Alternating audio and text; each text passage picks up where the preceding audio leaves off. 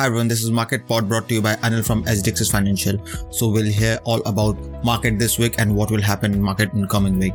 So let's start. The Indian market remained under pressure throughout the week and lost 2% amid weak global clues.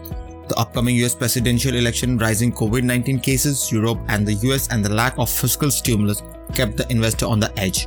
FNO expiry in earning from the Indian INC also spurred volatility during the week. This week, BSE Sensex shed 1071 points or 2.6% to close at 39614 while the Nifty 50 lost to 87 points or 2.41% to the end at 11642 levels. BSE Small Caps Index shed 1.6%, GE Power India, Sonata Power, Himmat Singha Seed, Globus Spirit India Bulls, Integrated Services, Jaiprakash Power, Venture, Indocount Industry fell more than 12%. On the other hand, HBL Power System, Carborundum Universal OnMobile Global, Gati, Blue Dart Express, and Gufic Bioscience rose more than 13%.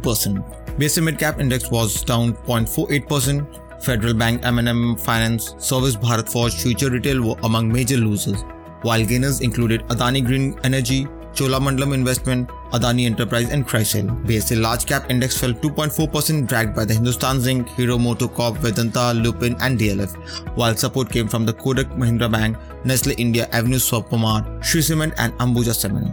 On BSE Sensex, Kotak Mahindra Bank added the most in terms of market value, followed by Nestle and Asian Paint, while Reliance Industry, HDFC Bank and Infosys lost the most in terms of market valuation.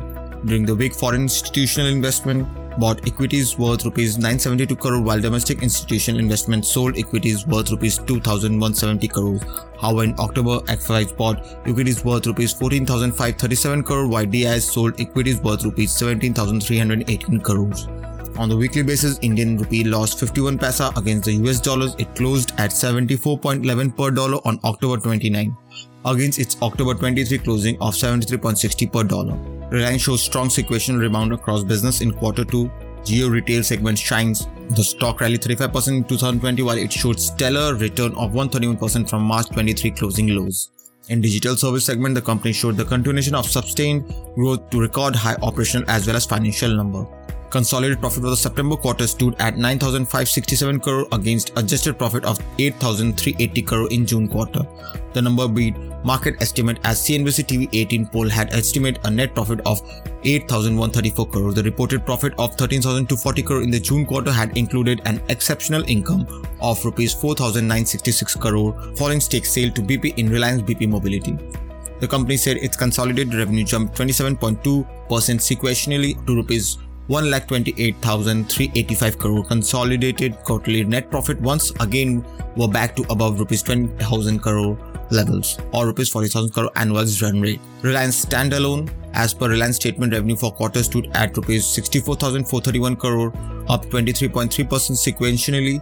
EBITDA before exceptional item for quarter was rupees 11,811 crore. Net profit before exceptional item was quarter for the quarter was rupees 6,546 crore, higher by 34.3%. Cash profit before exceptional item for the quarter was rupees 7,201 crore higher by 31.6%. Export for the quarter grew 5.6% to 24,501 crore. Jio platform as per company statement revenue for this segment included the access revenue for quarter was rupees 21,708 crore, higher by 7.1% sequentially. Revenue from operation rose 7.2% quarter to quarter to rupees 18,496 crore.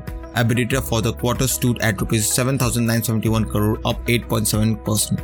EBITDA margin became at 43.1% up from 42.5% quarter to quarter. Net profit for the quarter came at rupees 3020 crore registering a growth of 19.8%. The total customer base of September 30, 2020 was 40.56 crore, up 1.8%. The company first telecom operator globally outside China to cross 40 crore subscriber in the single country market. Let's find out the technicals of Reliance. Reliance got a support of 2000 in daily charts and a resistance of 22000 in daily charts. So anything between 2000 and 2200, it's a range bound trading and if it breaks 2000, it may come up to uh, 1880 and if it crosses 2200, it may go to 2300. Nifty important level for intraday trading. Nifty 15 minute chart shows a support of 11,600 and a resistance of 11,700 and 750. So anything between this will be a range bound trading session. And if it breaks 11,600, the first target would be 11,540 and next target will be 11,500.